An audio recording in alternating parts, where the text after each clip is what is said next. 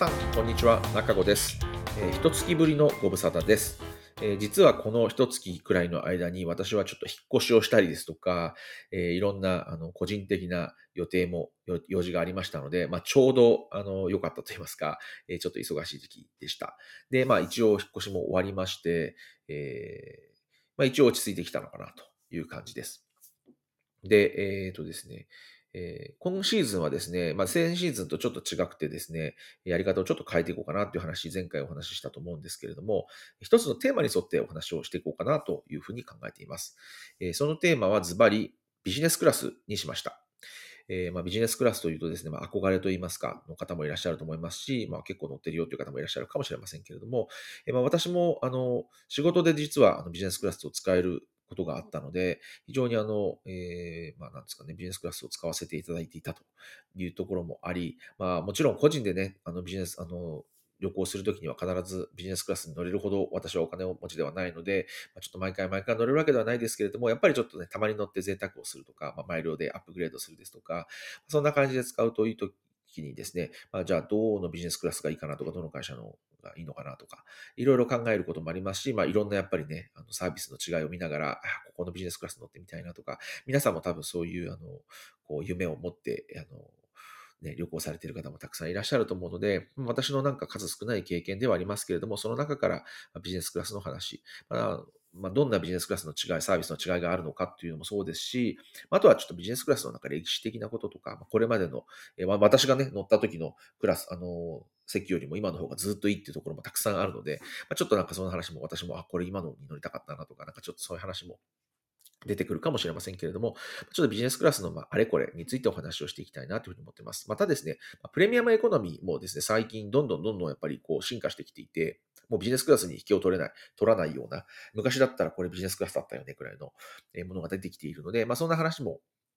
混ぜながらしていこうかなというふうに思います。まあ、ちょっとね、プレミアムエコノミーだと、よりこう、手が届きやすいということもありますし、まあ、なんかちょっとその辺の話もしていこうかなというふうに思っています。え前半はですね、いつものように、えちょ最近気になった話題みたいなものをですね、え私の方が、えピックアップしてお話をしていくというスタイルを続けていきたいなというふうに思っています。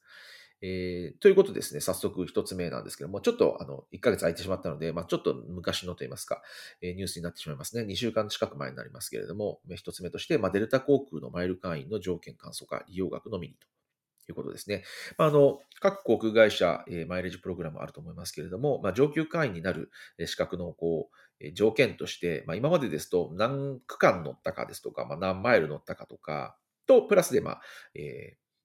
どれくらいお金を使ったかっていうところだったと思うんですけれども、デルタ航空がもう基本的には利用額のみにしますということで、まあ、よりえーわかりやすくなったということですね。まあ、ただこれもユ,、えーとユナイテッドもそうですし、アメリカもそうですけれども、基本的にはですね、もういくらお金を落としたかによって上級会員が決まるというのはもう、えーここ数年、10年くらいの流れとしては、まあ全然あのこういう動きだったので、まあ、なるべくしてなったのかなということですね。やっぱりあの、もう飛行機に乗るだけではなくて、あの、提携クレジットカードをどれくらい使うかとか、え提携のサービスをどれくらい使うかですとか、まあ、そういうちょっともう、えーなんですか、航空会社の枠を超えていて、もう経済圏といいますか、になってきているっていうのは、あの、まあ皆さんもご存知のことだと思うんですけれども、まあ、より、あの、その、あの、なんですかね、こう、色合いが強くなってきたのかなという感じはします。もうなんか、飛んだ距離と関係ほぼなくなってきているので、もうマイレージプログラムと呼ぶのさえなんかどうなんだろうって気がだんだんしてきてますけれども、まあ、あの航空会社のまロイヤリティサービスというかですね、まあ本当に、にどんどんどんどんこう、えーまあ、なってきているというところだと思います。で、まあこれはもうあの多分、あのね、抗えないあの流れだとは思うので、基本的にはですね、航空会社の今後の上級会員の、えまあ、条件というのはやっぱりどれくらいお金を使った方なのかっていうことになっていくのかなというふうに思います。まあもちろん、やっぱりどうしてもこう相対的に見たときには、長い距離を飛んだ方が、まあ安まあ、マイルあたりの金額は安くなっていくっていうのは多分あったと思うので、だまあ、だからこそですね、まあ、ANA とか JAL とかの、例えばポイント制のところで、まあ、アジアは2倍になるとか、えーそういうポイントのちょっと付け方が違うとか、差別が、差別がされていたりとかっていうのもありましたよね。まあ、そういった意味でも、まあ仕方がないのかなという感じですね。ただ先ほども言ったように、じゃあマイレージってポイント、マイレージプログラムなのかっていうと、だんだんなんか名前がちょっと、名前が現実と即してないなっていうふうに思うところあるので、まあ、今後もしかしたらそういう名前も変わっていくのかもしれませんね。まあ、だからこそこういうふうに、えっと、例えばアメリカン航空はロイヤリティポイントっていうふうに呼んでいたりとかま、JAL はフライオンポイントとか呼んでいたりとか、やっぱりその辺はなんかもうマイルというよりもポイント制というまあになっていくのかなという感じはちょっとしたりはします。まあ、ただ、あの、世知辛いと言いますか、前、昔はね、あの安いチケットで、あの、すごく遠いところに行った時に、おお、なんか得したなっていうのがあったりしましたけど、まあ、今後やっぱりそういうことはちょっとないのかなという感じはあると思います。はい。えっ、ー、と、二つ目のニュースはですね、デルタ航空、これトレトライシーですね、のニュースですけども、デルタ航空東京羽田ポートランド線の開設取りやめ、発着枠返上ということで、まあ、これはですね、運輸省です。アメリカの運輸省が、まあ、使ってない、あの、羽田のスロットがあるんだったら開放しなさいと。まあ、そうじゃないともったいないと。まあ、まあ、それは当然のことなんですけれども。ということで、えー、これはですね、まあ、デルタと運輸省での間でこうやり取りがあって、デルタは返さないみたいな、で、運輸省は返せって言ってるみたいなのがあってですね、まあ、結局、あの、返すことになったっていうことですね。で、これちょっと私実はびっくりしていてっていうのは、やっぱりアメリカも、まあ、ヨーロッパも多分そうだと思うんですけど、日本便すごい混んでるんですよね。高いし。で、あの、東京ポートランド便も多分飛べばですね、多分混むんだ、混んだんだと思うんですよね、すごく。なんで、えっと、なんでこれ飛ばさなかったのかなっていうのをちょっとやっぱり考えると、まあ、そういう意味ではその世界中でやっぱり旅行の需要が上がっている中で、他にも飛ばしたいところはたくさんあると。まあ、その中で、えっ、ー、と、まあ、利益率を考えたときに、えー、ポートランド羽田線はそんな高くないっていうふうに判断したっていうことなんですよね。他の、えー、ところに多分フライトを回したんだと思うので、まあ、ちょっとなんかそういう意味では、ああ、そうなんだっていうか、ちょっと悲しいっていうか、悲しい感じはしましたね。えー、ポートランド羽田便。えー、私はなんかデルタの、やっぱり初めての、あの、日本便って、ポートランド、羽田、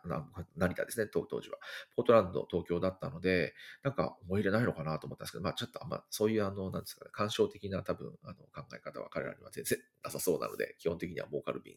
儲かるところにフライトを飛ばしていくっていう、まあ、しょうがないですよね。まあ、あの企業なんで。なんかそういうところなのかなというふうには思います。なんか私もともとやっぱりノースウェストがすごい好きだったので、まあ、デルタに買われて、まあ、あの、一緒になって、こういうね、ちょっとなんか、デルタとして、こう、なんか、あそういう、なんか、なんですかね、ノスタルジーないんだな、っていうのはちょっと思ったりはしました。はい。で、これも同じくトライシーですけれども、これすごいですよね。今のデルタの、えポートランドのえ便の枠を返却ということで、もう早速ですね、自分たちがヒューストン便を開設したいですっていうのを出してきたっていうところですね。で、もう一つ、ハワイアン未使用枠の割合も求めるって書いてあるんですけど、これあの、ハワイアンがですね、コナですね、あのビッグアイランドに飛ばしている便があって、これもですね、実はもう1週間に7便飛ばせる権利があるんですけれども、えー、とそれを減便したので、その残っている枠も貸せやと、使わせてくれやということで、グアムグアム線の開設も申請してきたということですね。これ週5って書いてありますね、記事の中に。週5で、え開設することを申請していますということで、まあ、ですから、えっ、ー、と、デルタとハワイアンで残っている枠全部うちによこして、よこせや、よこせば使使使ってやるぞということですね。これすごいですよね。この、なんですか、フットワークの軽さというか、常にですね、やっぱりこう、あの、飛ばせる、飛ばしたい便の、こう、ちゃんとリストがあって、その中で、あの、こういうふうに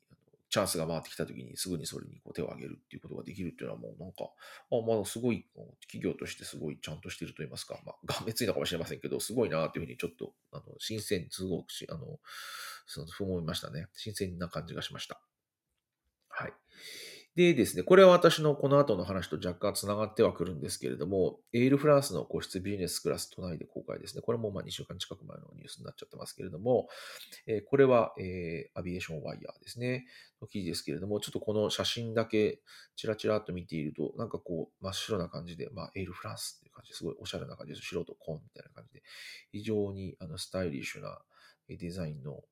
シートで、これは、しかもね、あの、入るところにドアがついて、個室感満載ということで、これはですね、まあもちろん、あの、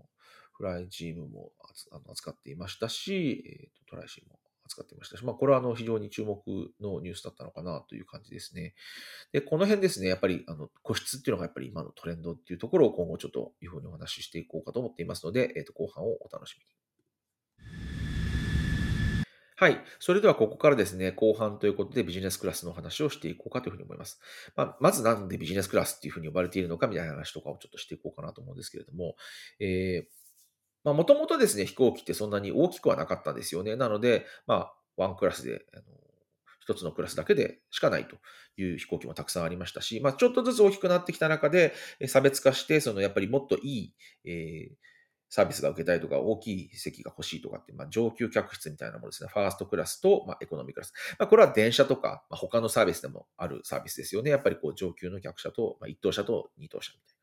というところで、まあ、ファーストクラスとエコノミークラスっていう、まあ、二つがあったんですね。まあ、普通の人が乗るクラスと、まあ、上級のお金をプラスして乗る方がいるクラスと。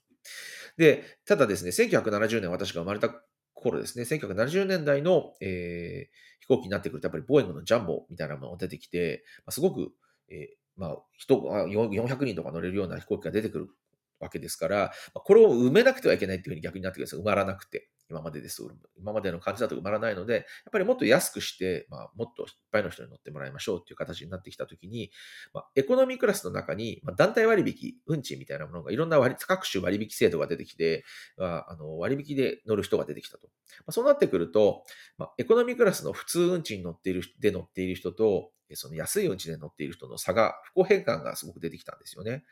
で、そこで出てきたのが、そのもう一つのそのビジネスクラスというものですね。まあ、要は、エコノミークラスに通常料金で乗る人に対して、えっ、ー、と、もっとサービスを良くしていきましょう。どうしてこういう人がいるかっていうと、例えば、えー、ビジネスで乗る、まあ、出張なんかで使う人って、例えば、出張が突然キャンセルになったり、日程が変更になったりするかもしれないので、えっ、ー、と、まあ、変更ができるような、いろんな変更が可能なようなチケットを作ります。まあ、がありますと。で、それがまあ、ビジネスクラスだったり、まあ、それで普通運賃だと、まあ、あの簡単に予約を変えたりとかできるので、まあ、そういうのが、そういうのが、まあ、主張の人に対して、こう、まあ、便利なと言いますか、機能と言いますか、だったんですよね。なので、こういう、えー、ビジネスで使うような人たちに対して、ちょっとこう、えー、広い席を提供します。まあ、幅が広いですとか、まあ、座席幅の間隔、座席間隔が広いですとか、まあ、そういったものを、え、提供するっていうのが、まあ、ビジネスクラスのスタートではあります。で、まあ、プラスで機内食が、機内食がちょっとエコノミークラスよりも良かったりですとかっていうもので、えー、出てきましたと。で、これを最初にやったのが、えー、パンアメリカン航空ですね。まあ、パンナムですよね、いわゆる。パンナムが、えー、クリッパークラスというものを選あの作って、まあ、このファーストクラスとエコノミークラスの間にクリッパークラスというものを作って、えー、作ったというのが、こう、まあ、ビジネスクラスのスタートみたいな感じだというふうに言われています。で、今でもですね、ファーストクラス F、エコノミークラス Y、で、ビジネスクラス C って書いてて、FCY って書いてて、なんで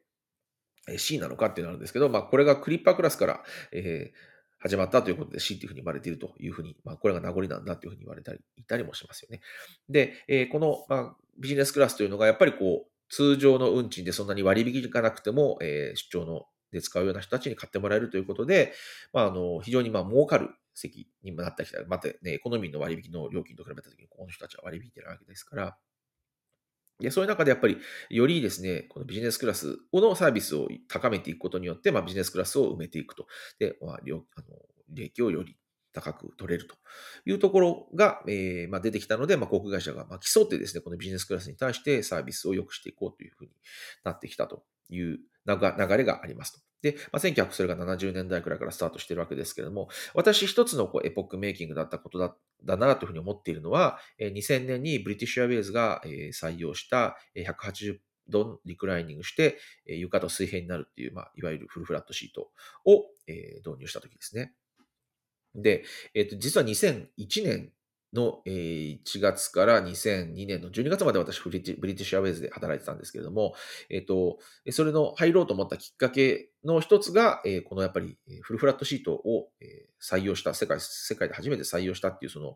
すごくイノベーティブなところですよね。すごくやっぱり実際に体験して、本当にこれはあの画期的なあのものだなというふうに思いました。というのはやっぱり横に、完全に横になって寝るって、今までのやっぱり斜めになっている席ですとか、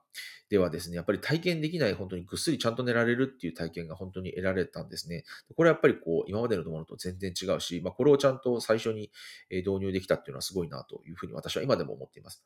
で、えっ、ー、と、これはですね、ちょっと最初に、えー、私が乗っていた頃の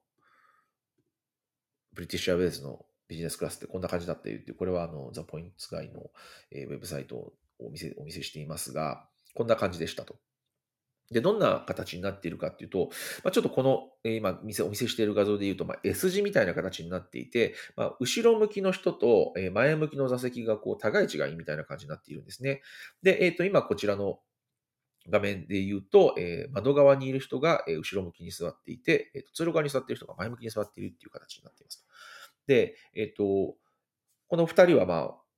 完全に普通に、あの、なんですかね、何も、あの、仕切りがなければ、あの、こんにちはみたいな感じで、あの、顔がお互い見えることになってしまうんですけれども、えその間にですね、こう仕切りみたいなものがついていて、えまあ、扇みたいな形なんですけれども、これがついていることによって、えっ、と、隣の人と顔が合わせ、顔を合わせなくていいようになっているという形になっています。で、えっ、と、まあ、あの、人によってはですね、こう前向き、後ろ向きっていうのは結構気になる方もいて、後ろ向きに座るの嫌いっていう人結構いますよね。あの、電車なんかでも後ろ向きに走ってるの嫌いっていう人いると思うんですけれども、まあ、あの、私はこれ全然、あの、好みの問題だと思うんですけど、私はすごく実は後ろ向きの席が好きで、あの、た、なんかこう、着陸の時に結構、衝撃があって、しかもこう急激にこうストップしたりとかすると結構前にこう押し出されるみたいなちょっと感覚があったりするときあるじゃないですか。でも、後ろ側に、後ろ向きに座ってるときは、それを背中全体で受け止める形になるので、あんまり衝撃を受ける感じがしないんですよね。なんで、えー、私はすごく好きでした。しかもですね、ブリティッシュアウェイズ、まあこれちょっと噂かもしれませんけど、英国空軍の出身の方が、あの、パイロットに結構多くて、着陸が結構激しめっていうのが、あの、あったんですね。で、実際私も激しいなって思ったんですよ。っていうのはアメリカの航空会社とか、えー、日本の航空会社の、え飛行機に乗り慣れている身としては、やっぱり着陸するときはなんかこう、ふわっとこう着陸すると言いますか、すごく優しく着陸するっていうイメージがあったんですけど、えっと、BA の、え飛行機の場合は結構、ヒューッと飛んできてバサってこう到着すると言いますか、着陸するというイメージがあって、まあ、そういう意味では、あのそういう意味でも後ろ向きに座っていることによって着陸の衝撃がより少ないっていうのは私はすごく気に入っていました。まあ、しかもですね、これ一つ、あの、まあ、問題といいますか、がありまして、この後ろ、あの、窓側に座っている人に関しては、えー、通路側に出てくるときに、えっと、通路側の人のですね、足元を通らないといけないんですね。で、これがまあ、あの、ベッドで倒してる時とかになってしまいますと、結構ちょっとまたぐ感じになっちゃうんですよね。なので、ちょっとこう、あの人のプライバシーをこう侵害しながら 通路側に出る形になるんですけど、なんですが、まあ、ただ逆に言えば、その、窓側に座っている人はこのあのシャッターみたいなものを閉めてしまえば、よりこう個室感が出て、まあ本当にこう自分だけの空間みたいな感じになるので、まあ、それは非常にいいなというふうに思いました。なので、実は私が一番好きだったのは、2階席の一番後ろの席っていうのが、の窓側っていうのがですね、後ろ向きの席なんですけれども、でこれ後ろ、まあ一番後ろの席なので、えっと、その後ろに座っている人はもういないので、えー、その人の足元を通ることなく、すぐに通路に側に出られたんですね。しかも、えっ、ー、と、すごく個室感があるということで、で、まあ、しかも窓側っていうことで、で、まあ、後ろ向きということで、まあ、これは私は、あの、一番、あの、お気に入りの席で、あの、なるべくそこで予約できるときはそこで予約して、出張で飛んでいました。はい。で、そこで2000年くらいの話なんで、まあもう2000年っていうとね、もう今から二十何年も前の話なので、これなかなかやっぱり画期的で、これはフルフラットのやっぱりこう走りなんですけれども、この後どんどんやっぱり、あの、どこのこのあのビジネスクラスも基本的にはフルフラットにしていくっていうのがもう主流になってきたので、これは本当に一つの時代を作り上げた素晴らしいシートだったのではないかなというふうに思います。で、えっ、ー、と、まあ、最近のただトレンドはですね、皆さんもうご存知のようにというか、今お話ししたように、まあ、とにかくスイートといいますか、えー、個室タイプですよね。まあ、これ、Q スイートと言われているカタール航空のものですけれども、まあ、これも、これ、あの、4人席といいますか、4人がこう、なんか向かい合って座れるみたいな、これもなかなかユニークなシートだったりはしますし、まあ、先ほどのね、あの、エルフランスもそうですし、あとはやっぱりまだこれ乗ったことないんですけど、えっ、ー、と、ザ・ルームですよね、NN の。これはですね、もうぜひぜひ試してみたいところですね。これもやっぱりドアがちゃんとついていて、個室感がすごく高いですし、とにかく座席の幅が非常に広いということですよね。足元で、そう、なんか隣の人と言います、前後の人が、えっ、ー、と、半分足元をこうなんですか、右と左で分かれて使うようになっているので、まあ、そこだけがちょっと狭くなっていますけれども、まあ、ただ実際には横幅はすごく広いので、これはですね、もう本当に体験してみたいなというふうに思っています。実はあの私の家族が、これ、あの、体験したんですけど、やっぱり素晴らしかったっていうふうに言っていました。はい。で、えっ、とですね、まあ、さっきのブリティッシュアウェイズの話に戻ると、実はブリティッシュアウェイズもですね、一番、あの、最新のですね、ビジネスクラスクラブスイートっていうのを発表していまして、ね、こんな感じでですね、やっぱり個室感の高い、これもドアついてますけれども、えー、ものを、え、導入してきていて、まあ、あの、自分たちで作ったフルフラットの、えートレンドですけれども、さらに個室に、まあ、彼ら自身も進んでいるというところで、まあ、これもですね、ちょっと本当にどこかのタイミングでもしも、えー、ね、あの、金銭的な余裕があれば、ぜひぜひ試してみたいなというふうに思っています。まあ、そんな中でですね、えっと、10月、もう、あ来もうね、もうすぐ10月ですけど、来週から10月ですけれども、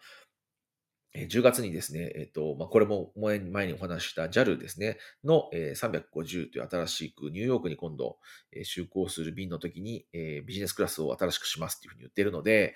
これはもうさすがに個室を出してくるだろうと思っ思います。ので、これは本当にあの、またね、次回なのか、その次のか、そのその次の回かな、になると思いますけれども、でぜひぜひ、あの、その話を、JAL の話をしていきたいなというふうに思いますし、まあ、JAL はですね、面白くて、こ結構飛行機のあの機種によってですね、ビジネスクラス全く違うんですよね。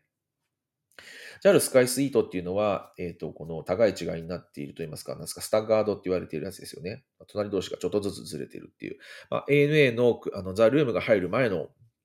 えものなんかがそうだったと思うんですけど、まあ、てか、ザ・ルームはね、あの、あのボーイングの777、777の 300ER にしか入っていないので、えっと、まだ他の機材は、えっと、古い、えっと、ビジネスクラスが入ってます、入ってると思いますけれども、えっと、まあ、JAL の場合は、この JAL スカイスイートというのが、まあ、ANA のスターガードと、まあ、非常に似た、えー、レイアウトになっていますよね。で、えー、機種によってはスカイスイート2とか、えっ、ー、と、スイート3ですね、といったですね、これもヘリンボンっていう、このちょっと斜めになっているやつになってたりとか、あの、本当いろんなあのパターンがあって、これはこれであのいろんなビジネスクラスに乗れる人にとってはですね、あ、今日はこれだったんだ、みたいな感じでいろんなあの座席配置が楽しめるのかもしれませんが、まあ、ただ今後はね、今度はですね、さすがにあのスあのスイートタイプ、あの個室タイプの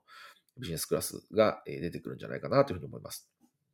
で、まあ、ここまでですね、ビジネスクラスの話をしてきたんですけれども、あの、プレミアムエコノミーはじゃあなんで出てきたのかって話なんですけど、まあ、ビジネスクラスがどんどんどんどん充実してきたことによって、まあ、今度はまたビジネスクラスとエコノミーの差が開いちゃったんですね。まあ、ファーストクラスとエコノミーが最大、あの、すごい差があるので、間にエコノミーがある、あのビジネスクラスができたのと同時に、ビジネスクラスがどんどんどんどんファーストクラスに寄っていって、プレミアムエコノミーっていうまた新しい第4のクラスみたいなものが出てきました。まあ、これもですね、まあ、JAL も NA も採用していますし、まあ、ヨーロッパ、アメリカも大きな会社、皆さん、えっと、採用してきているので、まあ、今後もですねで、プレミアムエコノミーもですね、今まで座席間隔が広いだけとかっていうのが最初はあったんですけど、まあ、それ専用のシートがどんどん入ってきたりとか、サービスももともと機内食エコノミーと一緒っていうところからプラスアルファでなんかつくとか、えー、シャンペーンが飲めますとか、なんかちょっとそういうふうに差別化してきているので、まあ、またあの、どんどんどんどんここの、あの、プレミアムエコノミーもどんどん良くなってきているので、まあ、ここはね、よりあのビジネスクラビジネスクラスと比べると、あの手が届きやすいあの価格帯になっていたりとかするので、もしかしたら実際にこう乗って、乗るっていうことも多いかと思うんですけれども、ここもですね、どんどん充実してきているのが、まあ事実です。逆にファーストクラスを逆にもうなくしちゃう。ファーストクラスはなくしてもビジネス、プレミアムエコノミー、エコノミーの3クラスでいきますっていうところも出てきて、まあ、なんか面白いですよね。こう上に上にどんどん行くことによって、エコノミーの上に一つなんかクラスが増えて、だんだんだんだんこうずれていくと。で、えっ、ー、と、会社によってはファーストクラスがなくなってしまうみたいな。まあ、確かにファーストクラスと、ね、ビジネスクラスの差がもうどんどんどんどんあの少なくなって、もうビジネスクラス、昔のね、あの、ビジネスクラス、昔のファーストクラスよりもビジネスクラスの方がいいですとか、あるいは昔の、えー、ビジネスクラスよりもプレミアムエコノミーの方がいいみたいな話は全然どこでもあったりするので、なんか本当に面白いなと思ったりはします。まあ、ただですね、まあ、値段の差がやっぱりね、あるので、そこに対してこう、どういうふうにその間を埋めるようなクラス、サービスをしていくのかっていうところが、まあ、常にえー、課題になってきてるんだなというふうに思います。で、えー、と今後ですね、えー、今日はま全体の中お話をしたんですけど、えー、今後はですね、1社ずつに対しての、えビジネスクラスの歴史的なこととか、まあ、最近の、えビジネスクラスの話を、まあ、プレミアムエコノミーも含めて、みたいなことをしていこうかなと思っています。で、まあ、ちょっとあの、せっかくなので、私がやっぱり乗ったことがあるところの、お話をしていった方がいいのかなと思うので、そういう話を基本的にはしていこうと思います。ただ、私が乗ったのは、まあ、昔のビジネスクラスだったりするので、今の、えサービスと全然違うということはたくさんあると思いますので、まあ、ちょっとここは、あの、ご了承いただきたいんですけれども、えまあ、なるべく私が、あの、体験したものを、体験をもとにお話をしていきたいなというふうに思っています。で、えっ、と、まあ、このビジネスクラスの話聞きたいなとか、こういう会社の話が聞きたいなとかっていうのもあると思うんですけれども、まあ、あの、そういうのもちょっともしありましたら、ぜひ教えてください。私が、あの、できるだけの、あの、えーね、私の経験の中からしかないので、その話を、えしていきたいなというふうに思っていますので、どうぞお楽しみに。